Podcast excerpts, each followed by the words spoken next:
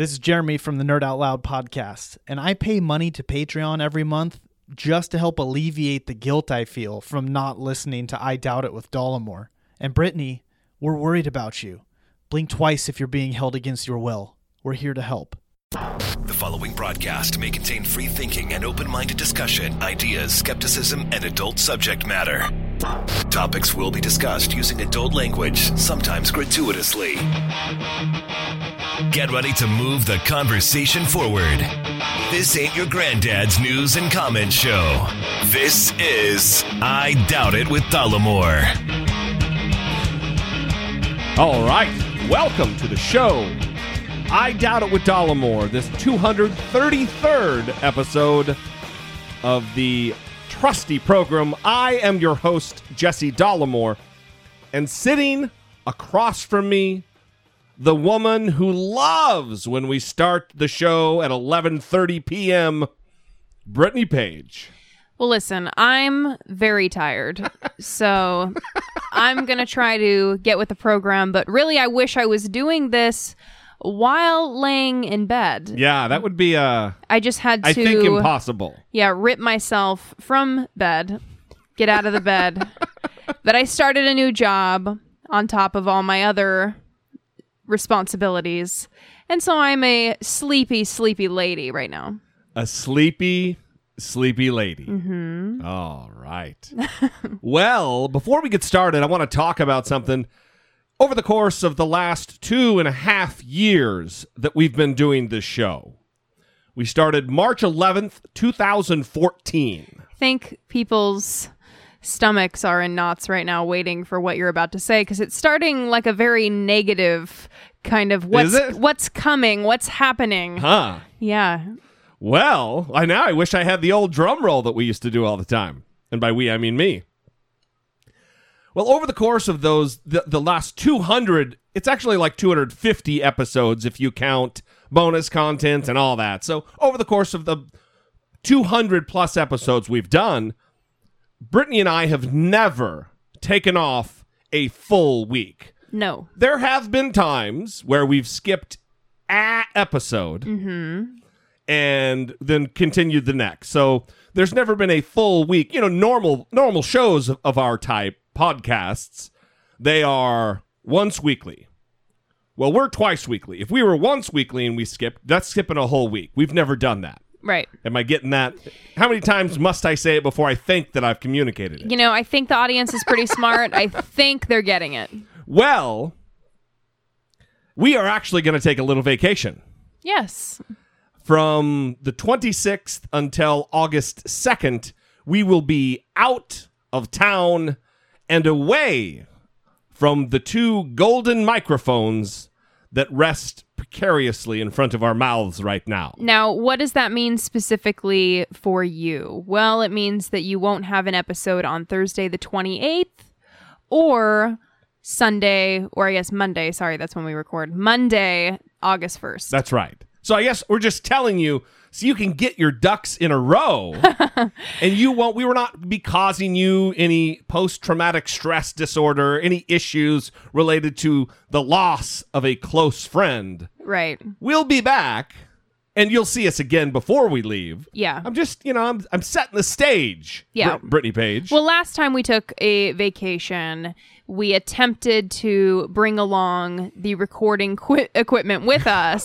Right. Uh, attempted, I guess we did achieve that. We and, did a show. Yeah, but it wasn't great for us, and it wasn't a very good time. Because uh, we were carrying around the mics and... Well, we were going to try to do it fucking poolside. Yeah, th- it, and it just didn't work out. And then that's just a freak show, because you've got all the kids, you know, being all stupid and having a good time and, you know, celebrating their summer. Yeah. Yeah. Disturbing.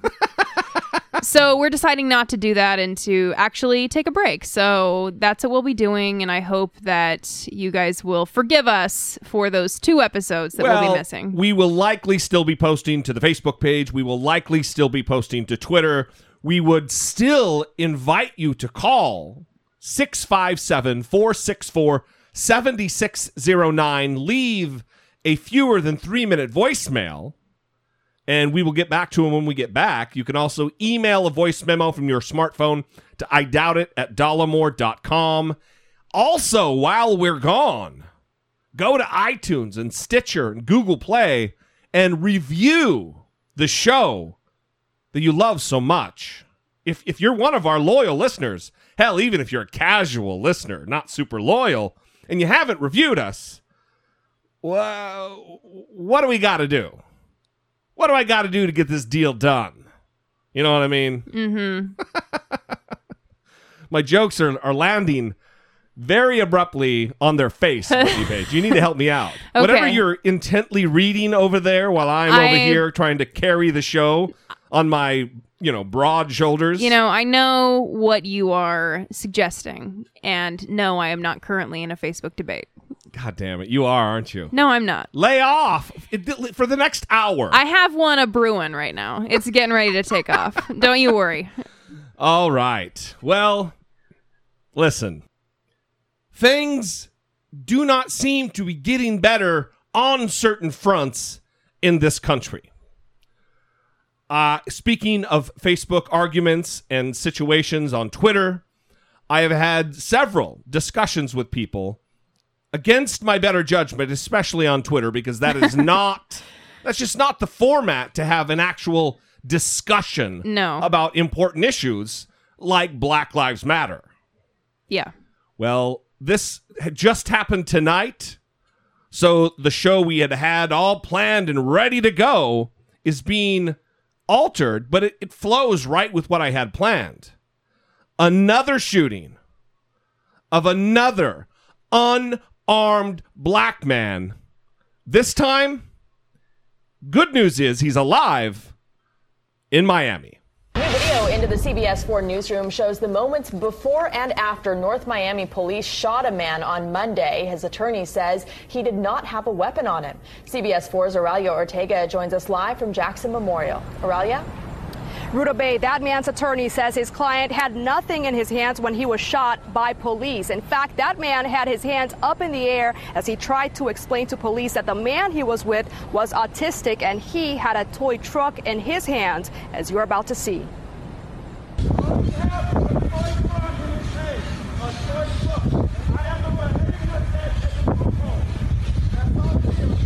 Cell phone video captures a portion of the verbal exchange between an assisted living facility employee and North Miami police moments before the man is shot Monday afternoon.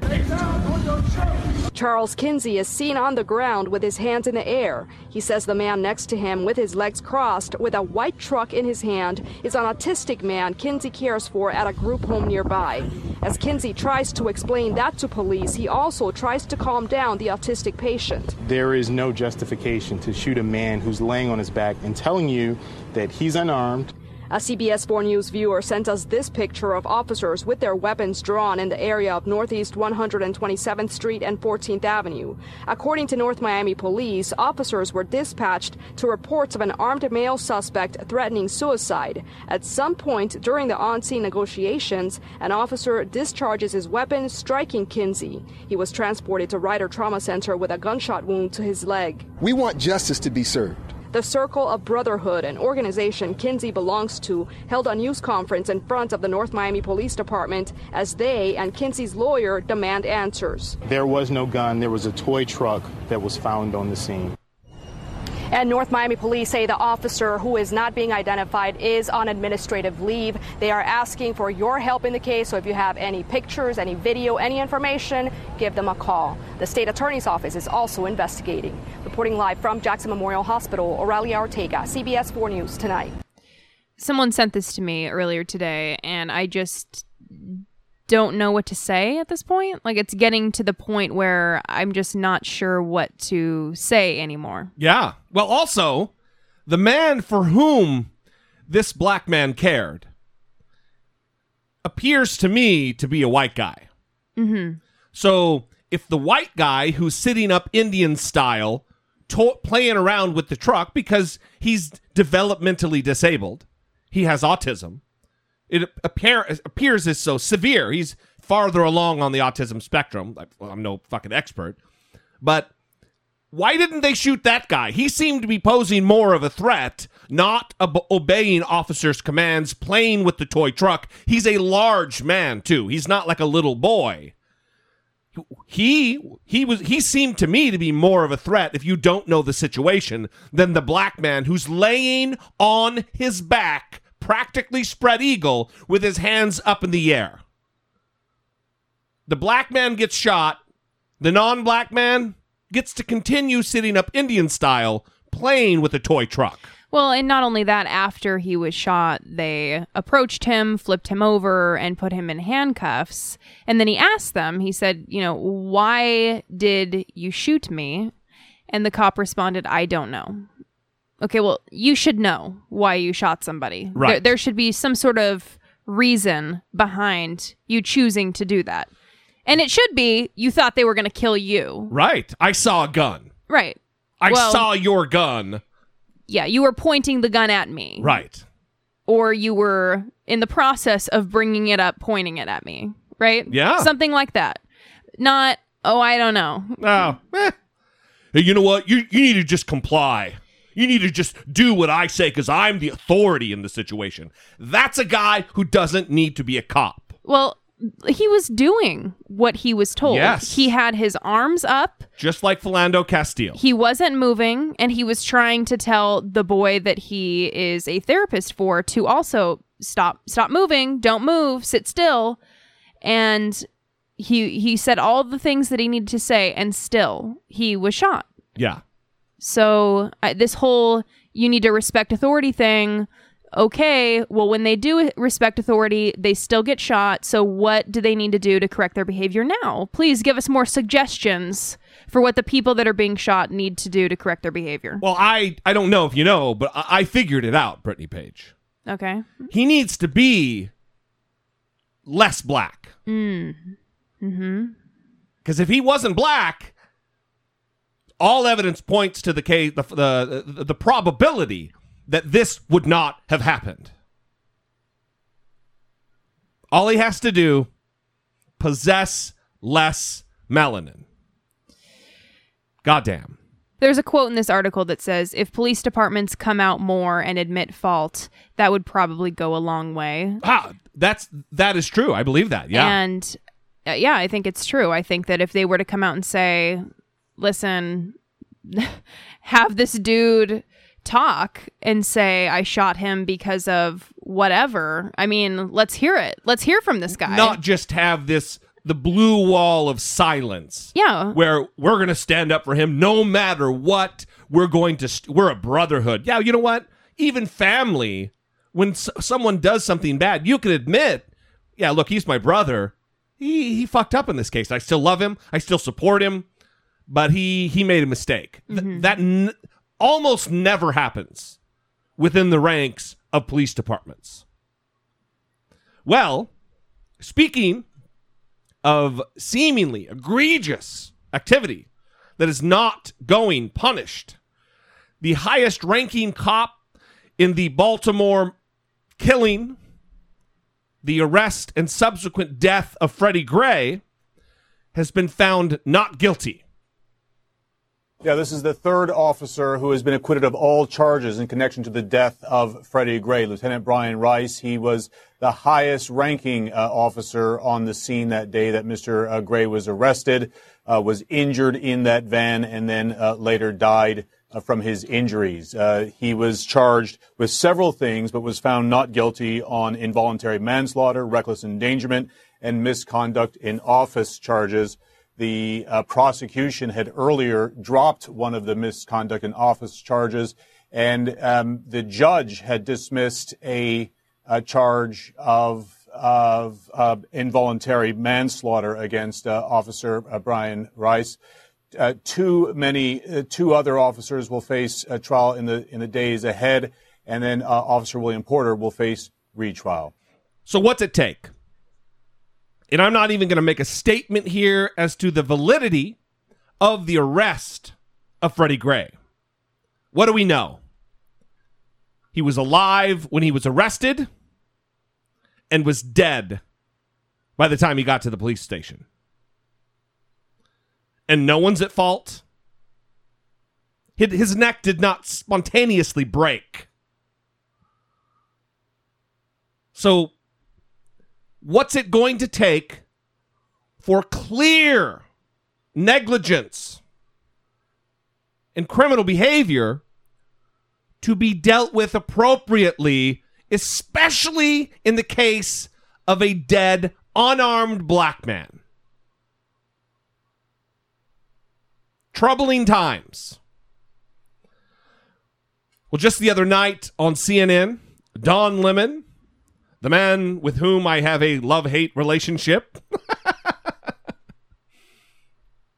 Don Lemon hosted the Milwaukee County Sheriff. He's the, the the man who spoke. He's got the big, heavy goatee, black guy.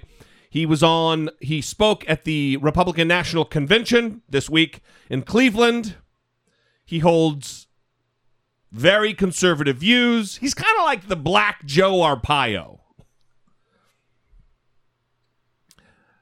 They started discussing police issues, and the Milwaukee cop started getting a little fired up and was talking over Don Lemon the entire time. Don Lemon cut to commercial so they could settle things down, and then they, they came back from commercial to talk about it. Well, this guy's always pissed off. Y- yes. I've never seen him not pissed off. Right. So the whole interview was contentious because he's so angry. He has this fire inside. Yeah, right. And so they come fa- they come back from break where he, you know, I'm assuming had a chance to relax. Well, it's a great demeanor to have when dealing with the public is to be angry yeah. and pissed off about all the troubles that the that you know, the black kids and the black men are causing me all the time. I have to go on T V and explain. Come on. Anyway, they came back from break and the argument continued. I don't disagree with you about there is a narrative across the country that could be harming uh, police officers, but we don't know right now, as someone who's in law enforcement, if that was the actual cause of it. Go ahead. Let me ask you this. Do we know that, th- that generally the American law enforcement officers are racist? Do we know this? Go on. I ask a question. Is that, is that, a, is that a, do I know American general law enforcement are racist? Yeah. I don't think anyone is accusing. If you're, if you're insinuating that people are accusing or saying that law enforcement across this country as a whole are racist, then your assumption is wrong. First and, of all, this whole anti-police rhetoric is based on a lie. There is no data, and you know this. There is no data. There is no research that proves any of that nonsense. None. Even it, you'd have to be more specific about what data and what nonsense you're talking about. That law enforcement officers treat black males different than white males in policing in these urban there centers. There is data that supports. There is not data. I, no, the the president the president spoke about it. Cedric Alexander, the who is a law enforcement officer, the president has been lying about it. He said it again the other day when he said black males are two times more likely to be shot by a law enforcement officer than white male. Don, that is a lie. That is not a lie. It is the a res- lie. Yeah. Show me. The research Show that, me. The research Show that, it we to me have, that we have from the Washington Post that, that the Washington Post study, debunked that nonsense. Re- there's also research. He also said Sheriff, this, Don. There's also research. He from continues. A Harvard professor that also showed that black people are treated more aggressively by police officers. No, you are wrong people. In your interpretation of that Harvard study, because I read the study. That's not what he said. He that, said he was surprised to find he was surprised that to find that in shootings of the of the most severe in shootings that he found no evidence that there was a difference. Also, it should be noted that that study was a very small sampling of police departments across the country. Many people did not find it credible, but it is also interesting that in that research he found that blacks were treated differently when it came to aggressive policing, but for the most egregious shootings he found no difference. That's what that study showed. Well, based on what? Just generally? Are we talking about high crime areas? Are we talking about police, police officers being under attack? Because let's go back to where this whole thing started in Ferguson, Missouri. Sure. So what he does there is he pivots. He tries to obfuscate and change the subject or muddle it with different information. a different topic altogether. Mm-hmm. And that study he's talking about from this Harvard professor, one, very small sample size of police departments, but also it's not peer-reviewed. He just put this out on his own yet. It has not been reviewed by his colleagues. So it hasn't gone through the vetting, enough vetting at all, for us to be really talking about it, whether it's accurate or inaccurate. So, come on. As you said, he spoke at the Republican National Convention, and he was even angry during that speech. So listening to their back and forth was pretty unhelpful, I think. There was really no point to their conversation. Um, and I really hate it when this kind of thing happens on T V, because I want to see an interaction where I actually come away having learned something, well, or find it beneficial in some way. It's unfortunate that even this Milwaukee County Sheriff, it's a major county in the United States, it's unfortunate that he tries to drag out this trope and this argument that's not being put out there. No one's saying that all cops are racist. This is what happened on Twitter last night.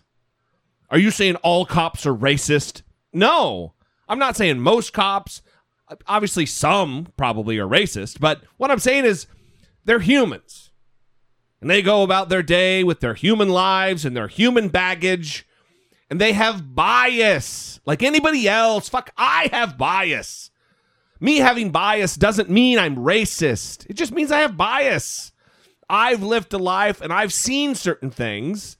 And it colors the way that I kind of interpret the world, but it, it takes me to cognitively make sense of it all. If I'm walking down the street and I see some black kids and I think, oh shit, I better gear up for, you know, making sure that I'm going to be okay. Even if that happens just unconsciously, I can think with my higher brain that, oh, that's irrational. So bias does not equal racism. And for that cop to make that argument is disingenuous.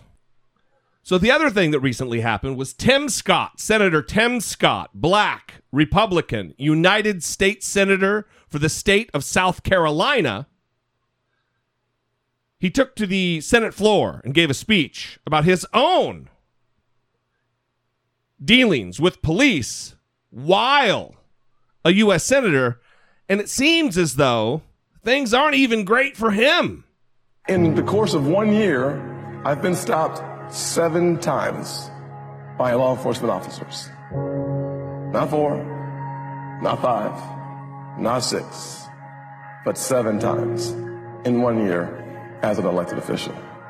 I have felt the anger, the frustration, the sadness, and the humiliation that comes with feeling like you're being targeted for nothing more than being just yourself.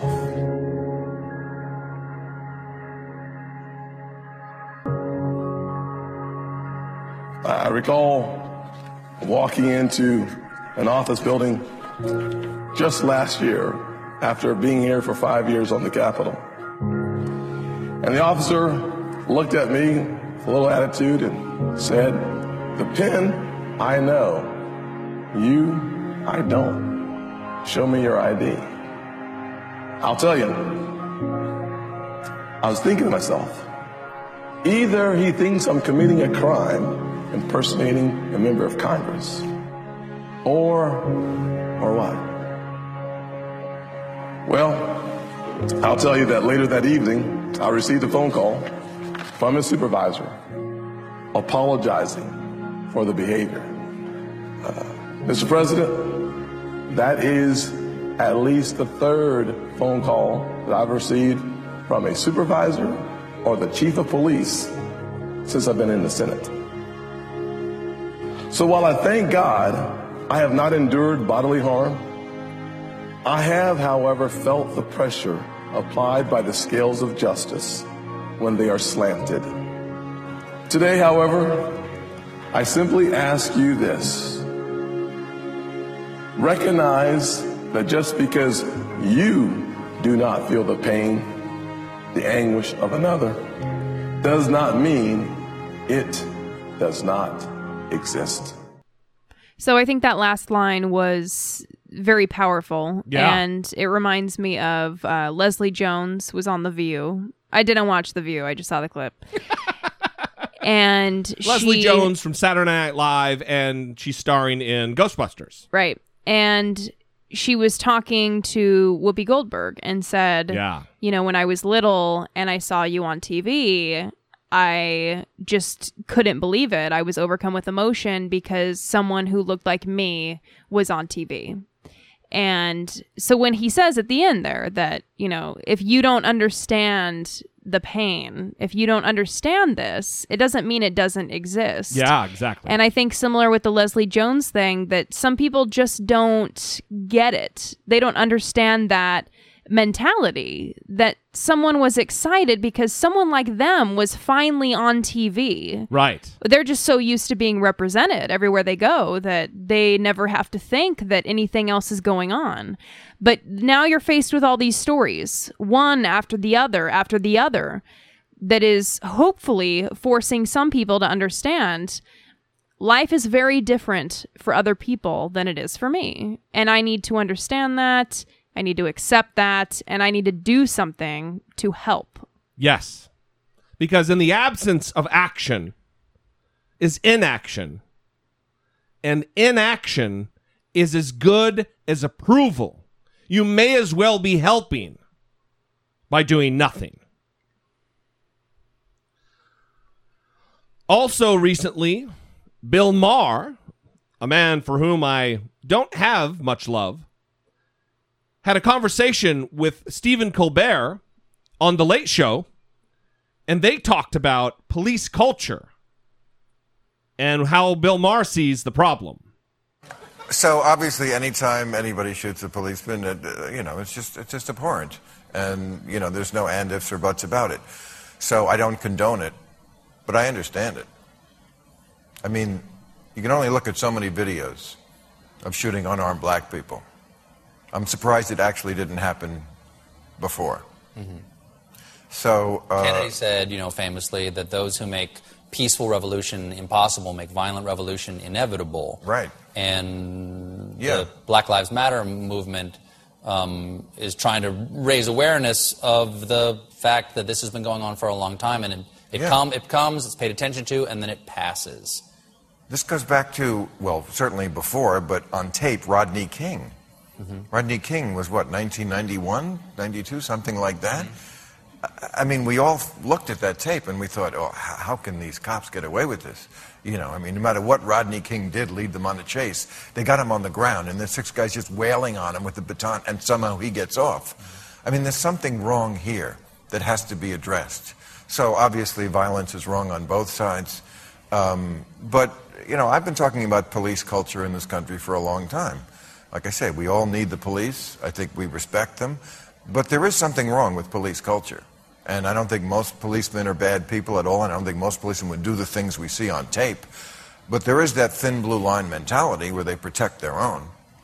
Uh, and I think that I think that has to change. Do you think it's worse than it used to be? Or do you think that we just get to see some of the abuses of authority now? Well, that's true, too. We see it more. But I don't think, I certainly don't think it's any better. I think we just see it. And I think the the police, kind of like the priesthood, they attract the wrong kind of people sometimes. Unfortunately, that's true. But what he says there is correct. And this is a large part of, of my, the consternation that I feel toward the police community, is that when you have a bad apple, don't stand up and defend the bad apple. You get get rid of the fucking bad apple. If you have someone who is besmirching the good, noble reputation and occupation that you're dedicating your life to, you stand up and get them the fuck out of there. Because they're not doing anyone a service. They're not doing you a service by being your brother, your sister in arms. And they're certainly not doing their community a service and the citizens for whom they are there to protect and serve, and they are not doing the country a service. All right. Well, let's move on. There is new information in the Roger Ailes v. Gretchen Carlson case. It appears as though Megyn Kelly has come out in support of Gretchen Carlson and spoken out, in some ways verifying the claims of Gretchen Carlson against Roger Ailes. So Megyn Kelly went to the law firm that is representing Gretchen Carlson. Yeah. And said that she also was a victim of harassment about a decade ago when she first started working for Fox as a young contributor. And harassment at the hands of Roger Ailes? Yes. Yes, and as a result of this, Fox has given Roger Ailes a deadline of August first to be resigned or fired. So we will be on vacation when the deadline rolls. Well, something that's interesting about this is uh, Glenn Beck actually posted a status about this, and he was very, very supportive of Megyn Kelly and had some negative things to say about Roger Ailes. Not totally surprising, because uh, there's no love lost between those two. He said, "Who would have guessed it would be Megyn Kelly that would slay the dragon in the end? Because she is as smart as she is, she was able to build her own brand big enough to not be ruled by fear. Good for her for not running for or to cover."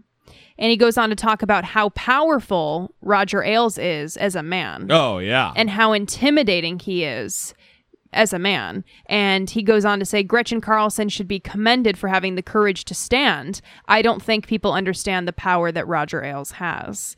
Now, I've seen some people criticize Megyn Kelly and say, you know, she's always praised Roger Ailes, and all of a sudden she's coming out and saying, oh, he sexually harassed me. But isn't this the time when it counts, right? Yeah, absolutely. Like Glenn Beck said, she built her brand big enough to where she doesn't have to play games anymore. Yeah.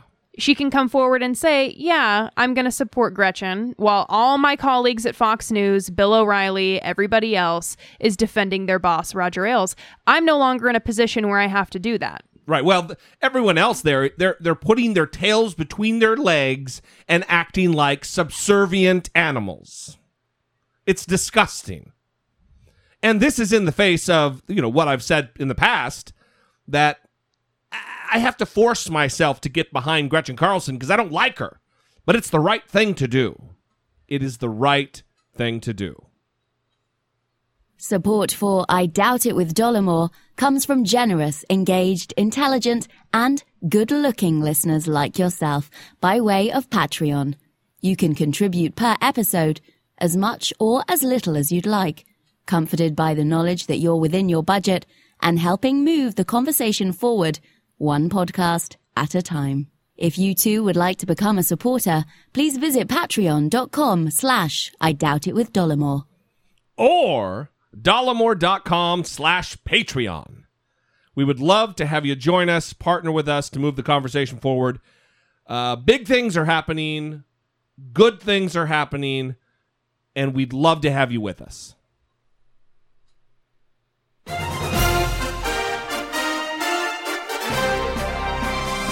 Dollemocracy twenty sixteen. Facing down pessimistic politics with realistic optimism.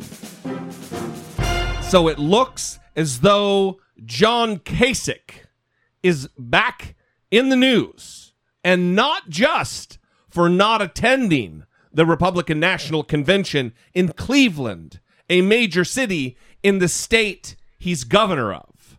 It appears as though Donald Trump wanted, oh my God, it is seriously maybe the biggest bombshell news. Okay, it's so good. It's so good. Why don't you you say it, because I'm just so excited. Okay, yeah, yeah. Seriously. Yeah. It's a little, it, it, there's, it's moving. A little bit of movement in my pants. Okay. I'm getting real excited. Okay, okay. Okay. So. Oh, okay. Okay. Okay. Now, the New York Times broke this story. According to an unnamed Kasich advisor, they spoke to the New York Times. They say... Hang on. And it's not boner talk. Seri- New York Times. This isn't the National Enquirer or Daily Beast, which is reputable. This is the New York Times. They check. They double check. They are a a a, a reputable journalistic organization, okay. if there if there is any. Okay, so according to this unnamed Kasich advisor, Trump's son, Donald Trump Junior, reached out to him with a proposal. And he said, did Kasich want to serve as vice president? More specifically, did he want to be, quote unquote, the most powerful vice president ever? Donald Trump Junior reportedly explained that his father's vice president would be put in charge of foreign and domestic policy. Essentially being the president. The Kasich advisor then asked what Donald Trump Senior himself would be in charge of if that was the case. Donald Trump Junior's reply, making America great again, according uh, to the New York Times. Goddamn. Yeah. You. Th- this is unbelievable that he, Donald Trump, is willing to upend our entire political process to destroy a historical political party in this country so he can play president. Now, listen, this isn't the first time that this has been suggested about Donald Trump, right? That he doesn't really want the job, essentially. In May, in a Huffington Post interview, Paul Manafort, now the Trump campaign manager, explained what Donald Trump was looking for in a running mate. Quote, he needs an experienced person to do the part of the job he doesn't want to do. He sees himself more as the chairman of the board than even the C E O, let alone the C O O. Wow. Yeah. This, I really hope that, that the lead doesn't get buried by all of the shenanigans that are going on throughout the Republican National Convention right now. This is big news. I hope this covers. I hope this carries. Well, so apparently Mike Pence was real excited about being the most powerful vice president in history. Uh, so is Mike Pence going to be handling all the domestic and foreign policy? Yeah, he seems up to the task.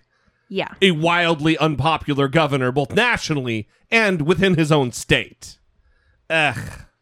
Well, we will follow up on this. D- don't you worry yourself. The other thing that happened prior to the convention is Donald Trump sat down with Mike Pence for a sixty minutes interview. And boy, was it good. Man, it was really kind of what you would expect, but every time something like this goes on, especially when it's a new element because there's a dude sitting next to him, and ooh, how's this going to work out? Well, it really does go. It kind of adds to what we've been talking about. Donald Trump, he doesn't have principle. He doesn't have the best interest of the country in mind. All he is in this for is the reality show of it. When asked about the Iraq war vote, with which he now says he disagrees, even though he did agree with it before, now that he doesn't agree with it. Huh? Yeah. Mike Pence, his running mate, his vice presidential running mate, voted for the Iraq war. That was a war, by the way. That was a war that we shouldn't have done because Iraq did not knock down. Your running me, mate Iraq did voted not for it. Down. I don't care. What do you mean you don't care that he voted? It's a long time ago, and he voted that way, and they were also misled. A lot of information was given to people, but I was against it, the war in Iraq from the beginning. Yeah, but you used that vote that of Hillary's that was the same as Governor Pence. Many people as uh, the example of her bad judgment. Many people have, and frankly, I'm one of the few that was right on Iraq. Yeah, but what about he did? He's entitled to make a mistake every once in a while. But she's not. Okay, come on. But she's not. She's not. No. He's entitled to have made a mistake. For him, ah, it's just a mistake. Well, he's not running to be your assistant or your dog catcher, Donald Trump. He's going to be the vice president of the United States first in line when you get too much orange makeup in your eyes and you go into a coma. He's there. He's going to be the president. Well, this is something that bothered me about this interview, which is Leslie Stahl was laughing. And then Donald Trump kind of got to giggle. And Mike Pence got to giggle, and they're all kind of uncomfortably giggling because they all know how ridiculous the thing that's being said is. Right, and then they just move on. And her laughing kind of gives them an out. Yeah. It allows the uncomfortable mood to be lifted just enough to where Donald Trump doesn't feel like he needs to explain the hypocrisy in his statement. Right, she gave them cover. Rather yeah, than holding their feet to the fire. Right, and I understand that she probably thought, this is just so ridiculous, I can't even handle this right now. Right. But you need to be able to handle it and yes. make it uncomfortable for him and and put him in a position where he needs to defend his hypocrisy. Absolutely. He can't just sit there and say, yeah, yeah, she can't make a mistake, but he can. Ha ha ha. No, what are you saying? What are you talking about? Yeah. That doesn't make any sense. We would love to know what you think about this. Give us a call, six five seven, four six four, seven six zero nine. There you can leave a fewer than three-minute voicemail, or you can email us a voice memo from your smartphone to I Doubt It at Dollemore dot com. Well, the Republican National Convention has kicked off. There have been many speakers, and although this is out of order chronologically, the first thing we're going to talk about is the Melania Trump plagiarism speech, where several, several words, many sentences, two full paragraphs were taken virtually word for word from a two thousand eight Michelle Obama speech. The other thing is the fact that she claims, or claimed, now the story has changed, but she said with her mouth to Matt Lauer that she wrote the speech herself with as little help as possible. Has she gone over the speech with you? Did you practice it on the plane? I read once over it, and that's all, because I wrote it and uh, with a little help as possible, so... So she claims, as I just said, with her own mouth, to have written it herself with as little help as possible. Well, now it appears as though that's a lie, that she lied about that. So she's no different than Donald Trump. She's a liar, if that is not true. Because now they're claiming there's a woman named Meredith McIver who wrote the speech for her and has come out and on Trump letterhead apologized for lifting those particular paragraphs from the speech. The problem is, no, not everybody's really sure whether this Mer- Meredith McIver actually exists or if it's another John Barron situation. Right. Well, she handed in her resignation. That's what she did. And it was apparently rejected by the Trump campaign because no apologies. In, t- in fact, anytime any kind of accusation of an apology is made toward Donald Trump, he laughs. Okay, no apologies from the Trumps. And so he's not apologizing about this situation. Rejected the resignation letter well, you're from assu- this possibly fake person. Yeah, you're assuming that she really even exists. I, I don't I don't know. I know that there were social media accounts created, social networking uh, accounts created just hours after this happened, with pictures and photos added to try to make it look like a real profile. Uh, so I don't know. We will soon find out, because the media, thankfully, isn't letting go of this issue with the the plagiarism. Because remember... Because I wrote it and uh, with a little help as possible. So the Washingtonian ran the transcripts of the speech through something like Turnitin dot com, basically. Yeah, which is an academic tool that professors and people use to plug papers in to see if they're plagiarized. Yes. And the first half came in at forty-six percent non-unique, while the next few sentences registered at forty-four percent non-unique, which is very, very high. It's gonna it's gonna cause a a, a sit down meeting between a professor and a student of, so, hey, we got a problem here. According to this publication, citing the plagiarism checker Turnitin dot com, the likelihood that a sixteen-word match is just a coincidence is less than one in a trillion. Melania Trump's longest match, twenty-three words. We're not. We don't just mean twenty-three words out of a paragraph, or sixteen words randomly out of a paragraph. We mean sixteen words exact in succession. Four score and seven years ago, our fathers set all the way in a row, sixteen words. The chances of that happening are are are are about one in one trillion, and she has a twenty-three word match. God damn! Come on, come on.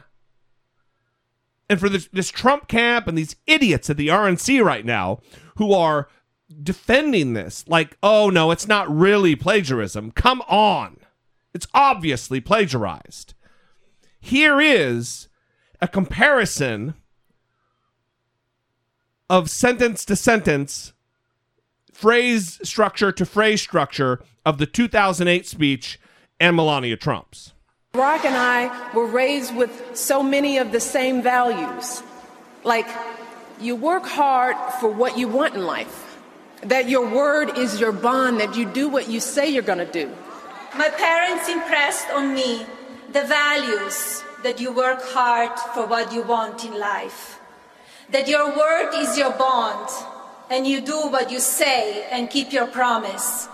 That you treat people with dignity and respect, even if you don't know them and even if you don't agree with them. That you treat people with respect. They taught and showed me values and morals in their daily life. That is a lesson that I continue to pass along to our son.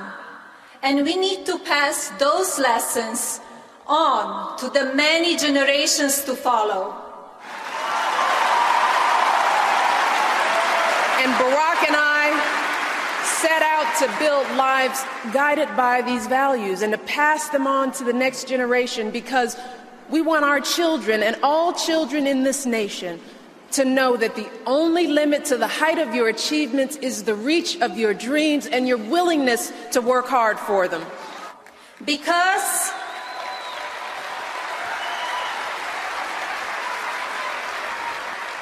Because we want our children in this nation to know that the only limit to your achievements is the strength of your dreams and your willingness to work for them.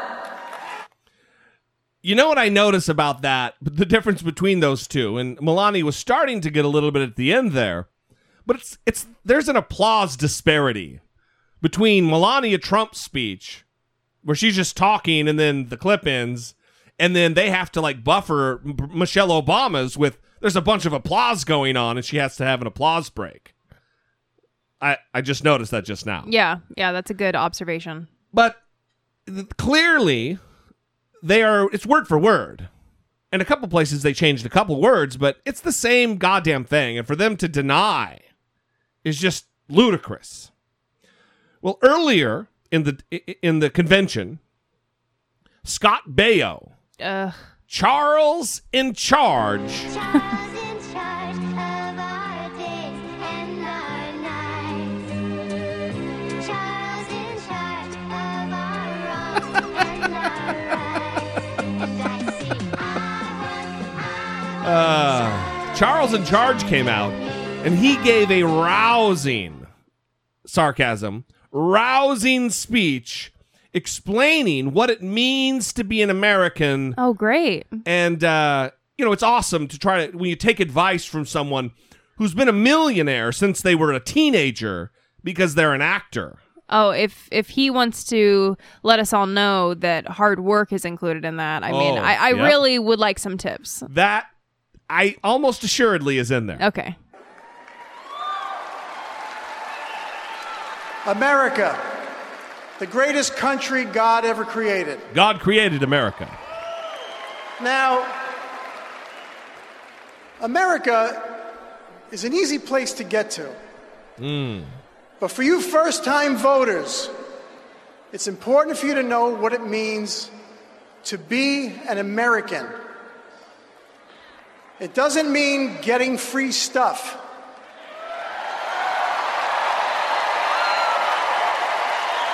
Bunch of hateful fucks in that room. It means sacrificing, winning, losing, failing, succeeding, and sometimes doing the things you don't want to do, including the hard work, in order to get where you want to be. And that's what it means to be an American.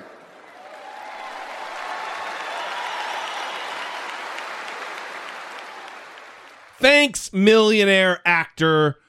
Is he really a millionaire? Yeah, I, I, I looked up on Celebrity Net Worth, and it's six or seven million. Okay. Which seems a little low for a guy who's been in show business as long as he has. Yeah. I wonder, I had the thought when everybody started clapping for the statement he made about free stuff. Yeah, yeah. How many of those people have ever been on government assistance? Right. I just would wonder, uh, like, if they could do an informal poll on the ground there. Sure. Uh, and see how many people have ever been on government assistance. Or unemployment. Mm-hmm. Or any social program whatsoever. Yeah. Yeah. Ever gotten a, a government-guaranteed loan? A government-guaranteed mortgage? Come on. Well, his speech continued, and it got weirder and weirder. But folks, our country right now is in a, is in a very bad spot. You can feel it, and you can see it everywhere. I don't feel it or see it. There's no stability. Nothing seems right. Nothing seems right, everybody. And all the things that we hold dear are being attacked every single day. Every one of them. We cannot go down this road anymore. We need to stop. We need Donald Trump to fix this.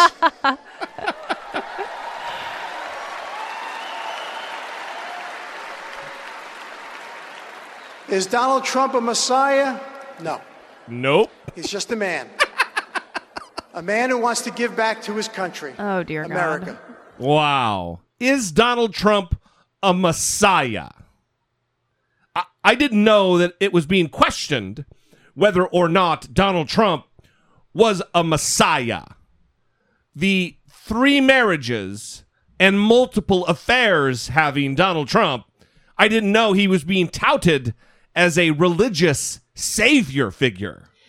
Well, if you're watching the Republican National Convention, you might be confusing real life for the Hunger Games, because they're painting this picture of the world as though some dystopian future. Yeah, yeah. I mean, it's what is going on with all the fear, and it's almost like the end of the world. Yeah. Like they're expecting everything to come crashing down any moment. Well, the next day, Charles in Charge, Scott Baio, he went on M S N B C of all networks to go on. Maybe that was the only one that invited him on to give him some FaceTime. This is the greatest thing you'll hear all day. And Tamra Hall peppered him with questions, kind of weaving a very artful path to really where she wanted to get. We'll start with him kind of describing where he wrote his speech, and she gave him all the rope he needed to hang himself. I was asked to do this Thursday. I wrote my speech in church on Sunday morning, and then uh, and then I delivered it on Monday. Yeah. Part of your speech that got a lot of attention was the, the final line there where you said, "Make America America again." Explain what you meant by that. Make America America again just means what, what this country was founded on, which is hard work. Uh, perseverance, individualism, go, not looking to government for everything, uh, getting off the dole, uh, getting back to faith, getting back to the things that we were founded on. We, we've gone so far off the rails. We got to get back to faith, Brittany. It, it is Jesse Dollemore. It is me who's dragging this country down, because I do not live a life of faith, presumably, in Jesus like Scott Baio. Well, Tamra Hall led him down this path and then pounced like a lioness on her prey. Let's talk about your speech. I know you said you went to church and you've talked about your religion. One of the things that caught my eye was this tweet that you sent out July tenth, a photo of Hillary Clinton standing in front of the word count. Mm-hmm. Uh, the O is blocking, so it appears that she is standing in front of the C word. Right. Did you think about that in church when just you tweeted offered, it out? That's just offered up without commentary. I just That was just put yeah, up. Yeah, but you know, what it, you know what it meant when you tweeted it out. I just put it, it up there. I you, guess you I'm can... asking, you know, you're writing your speech in church. You talk about religion coming, about, coming back to this country and us right. having a moral barometer. Where was your moral compass when you put a photo of a woman that you disagree with politically, and that's right. fine? But would Tamra, you, you can look at that? It any way you want. I, it's it's the word yeah. count. That's what she's standing in front of. I just put it up yeah. there. It's okay. I, there's no commentary attached yeah. to it. I didn't call her anything. And the fact that you question my, my faith no, by I'm saying not, I'm, I'm putting up a you, picture yeah. is I'm just not asking, nice. Well, you question others' faith when you say that. We, well, when you say we need to bring back religion, implying that somehow the moral compass for people that you don't even But no, it's fake. But let me throw this out to you. Yep. Um, two thousand ten, you tweeted out an unflattering image of Michelle Obama mm-hmm. with the caption, "Wow, he wakes up to this every morning." Right. Last night, woo, last night, I, well, clearly some people agree with you. Um, but last night, I went on social media to see what you were saying about your speech, and I realized that you blocked me. Why did you block me from social media? I'm just curious. That might, that, might have been, that might have been yeah. a mistake. Oh, okay. I, I wouldn't have blocked you. That oh, might have okay. been a mistake. Well, it's okay if you do, but I was wondering if no, it was because I, of the that, Michelle Obama tweet. It was a mistake. No, no, no. Tweet. Absolutely not. Okay. I'm not afraid of anybody. All right. So we need to see more of this. Absolutely. Making him answer, making him uncomfortable, making him swir- squirm. This is the kind of interview that we should be seeing all the time. This on is, every network. This is holding people accountable. And I would have liked to have seen her go further yeah. and saying, listen, the people who are watching at home are not stupid. And when you're sitting here saying, listen, oh, she's just standing in front of the word count. I don't know what it means. Ha ha ha. Exactly. No, you are not going to treat everybody like we're stupid. We know what it means. You know what it means. You did it. Now just own up to it. Why'd you do it if you're if you don't want to own up to it? All I had to say, well, I, I you know, I have a crass sense of humor. I thought it was funny. Yeah, no, but I didn't it, write that in church. It, I'm. It's yeah, right. That's the that's the real answer. Is oh yeah, I really didn't write that in church because I'm uh, uh, you know, and if I did, then I'm uh, you know a blasphemous tool. Come on. But I mean, it's Scott Baio. What do you expect? Scott Baio. Well, it's this religious narrative that's being dragged out constantly. It's just weird coming from unassuming characters like Charles in Charge.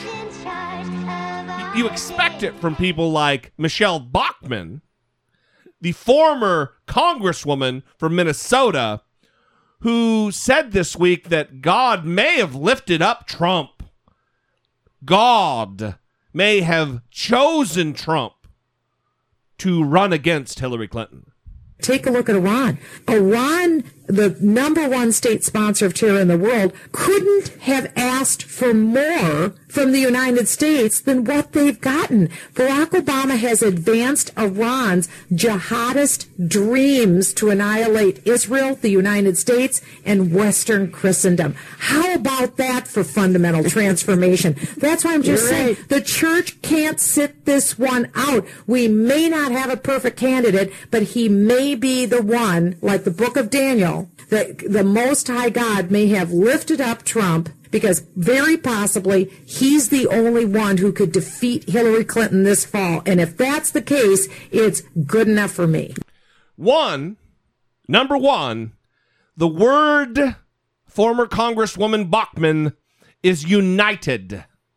It's the United States. It is not united. United States. It's not the United States. It's united. United States. And secondly, the Most High God did not raise up Donald Trump to run against Hillary Clinton, you clown.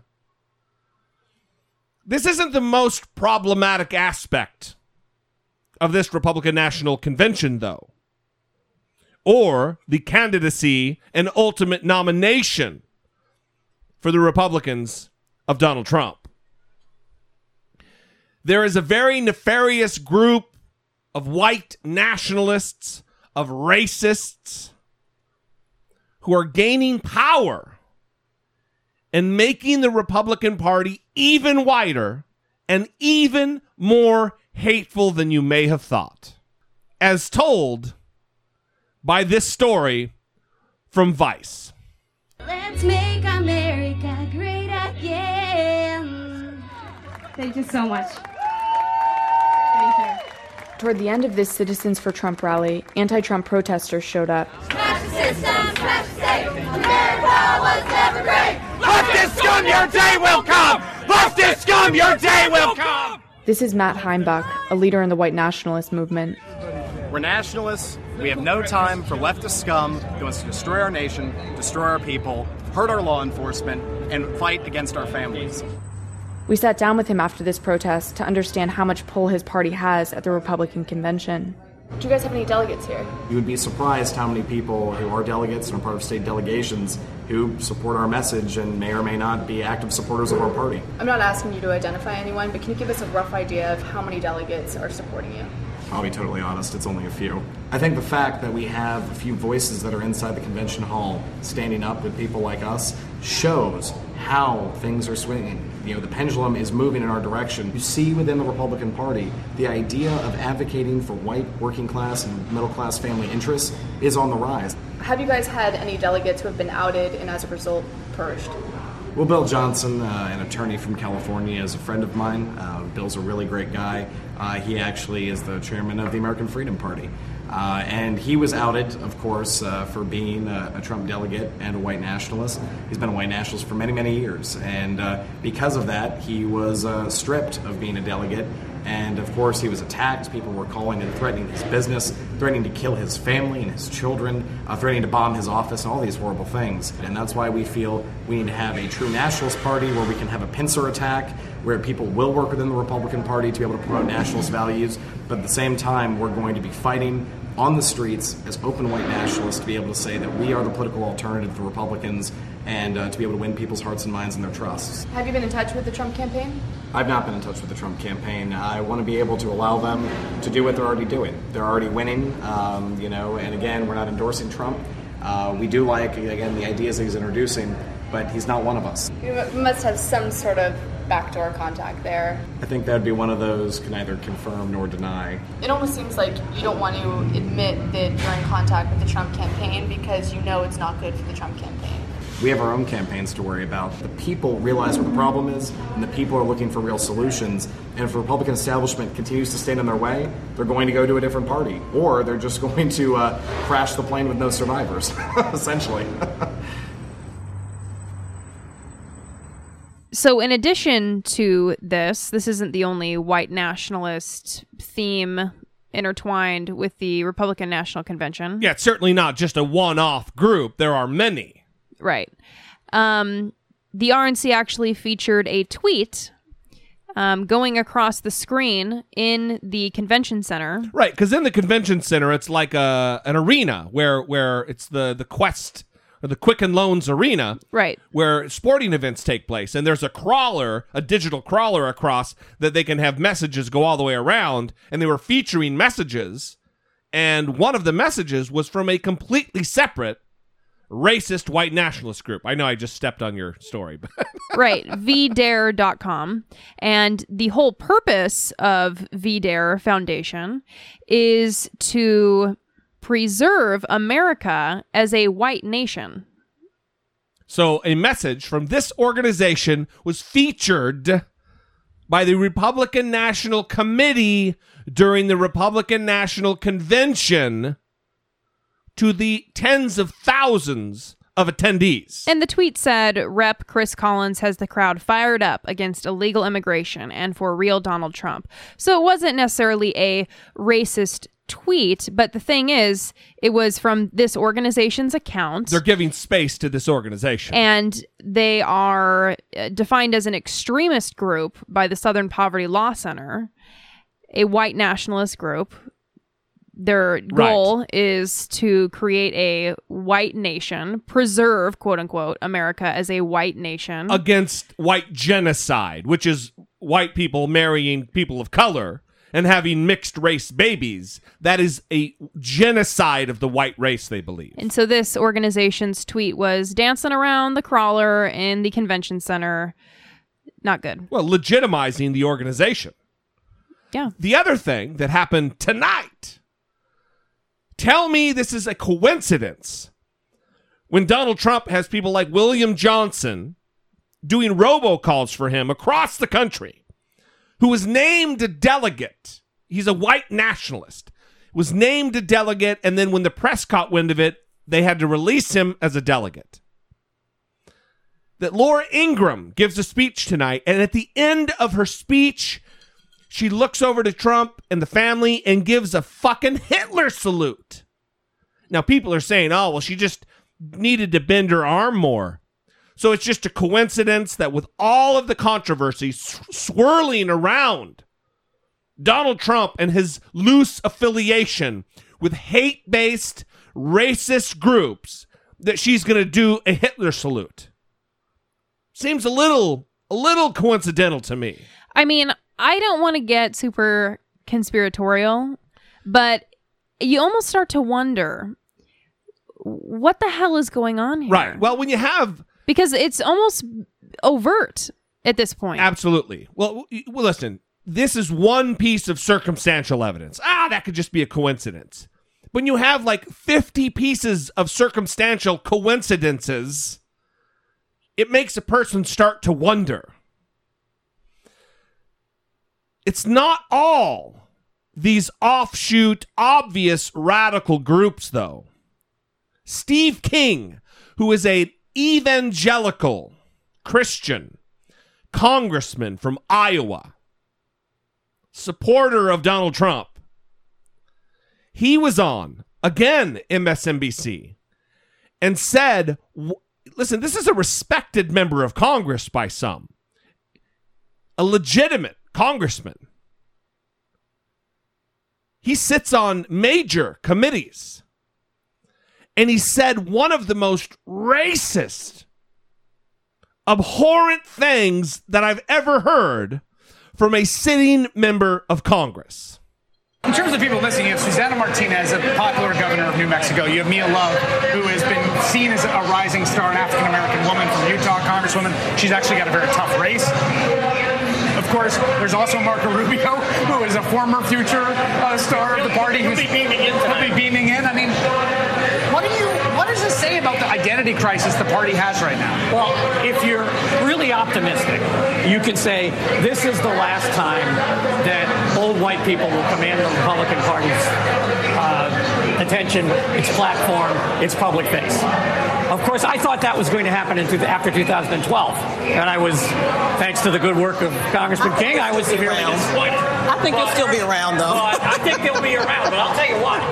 In that hall today, that hall is wired. That hall is wired by loud, unhappy, dissatisfied white people. Very white, that, yes, very white and, crowd. And any, any sign of rebellion is going to get shouted down or, or shouted down either kindly or roughly. But that's what's going to happen. This whole white people business, though, does get a little tired, Charlie. I mean, I'd ask you to go back through history and figure out where are these contributions that have been made by these other categories of people that you're talking about. If that, what, where did any other subgroup of people contribute more to civilization than white people? Than than Western civilization itself, that's rooted in Western Europe, Eastern Europe, and the United States of America, and every place where the footprint of Christianity settled the world. That's all of Western civilization. So what about Asia? What about Asia? We're not going to sit there and make you in favor of Western civilization. We're not going to argue the history of Western civilization. Let me note for the record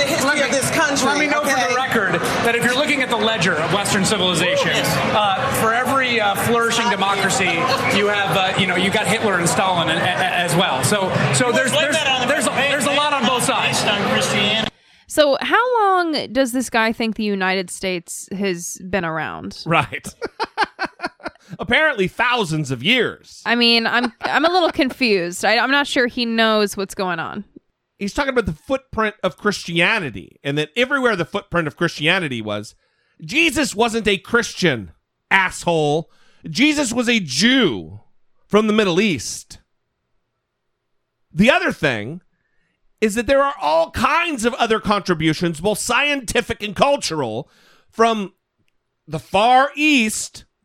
They had their own thing going long before Western civilization in China.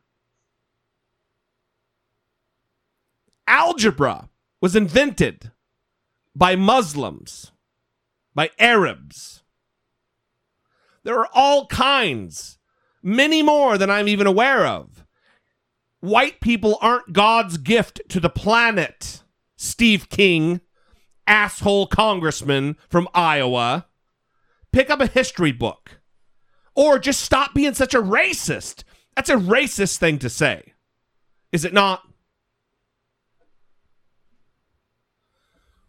All right. Well, listen. Got a little fired up there. Went a little long there. And we're going to end it right here on that note, well, with Steve King from Iowa. I'm just going to end it on a quick note. Um, I kind of am stepping on your dick now. I didn't say dick. I said on your story. Okay. Um. So. Trust me, we're sitting too far apart for you to be stepping on my dick. Psychologist Steven Pinker wrote a book called The Better Angels of Our Nature, and he does interviews regularly talking about the disparity between actual statistics on the progress we've made versus the headlines you see in the media. Yes. And so I just wanted to read this little segment from one of his interviews.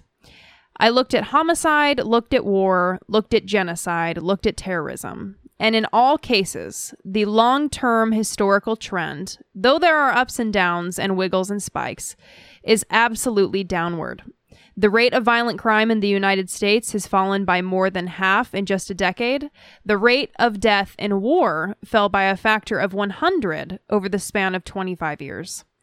So although we talk a lot about the negative aspects and the unfortunate things that are going on, we have to remember that things are getting better. Absolutely. And things are getting better. And even though you're definitely not getting this message if you're watching the Republican National Convention, things are getting better. Things are improving for humanity in general. But there's still work to be done. Of course. Yeah. All right. We love you. We appreciate you. Thank you for joining us twice a week, or as often as you do. If you'd like to support the show other than listening, you can go to dollemore.com slash Amazon, dollemore.com slash Patreon, and dollemore.com slash PayPal. We would love, love to have you partner with us, supporting the show financially to help us move the conversation forward.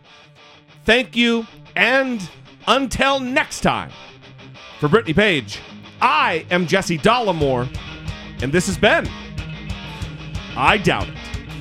I have one a brewing right now. It's getting ready to take off. Don't you worry.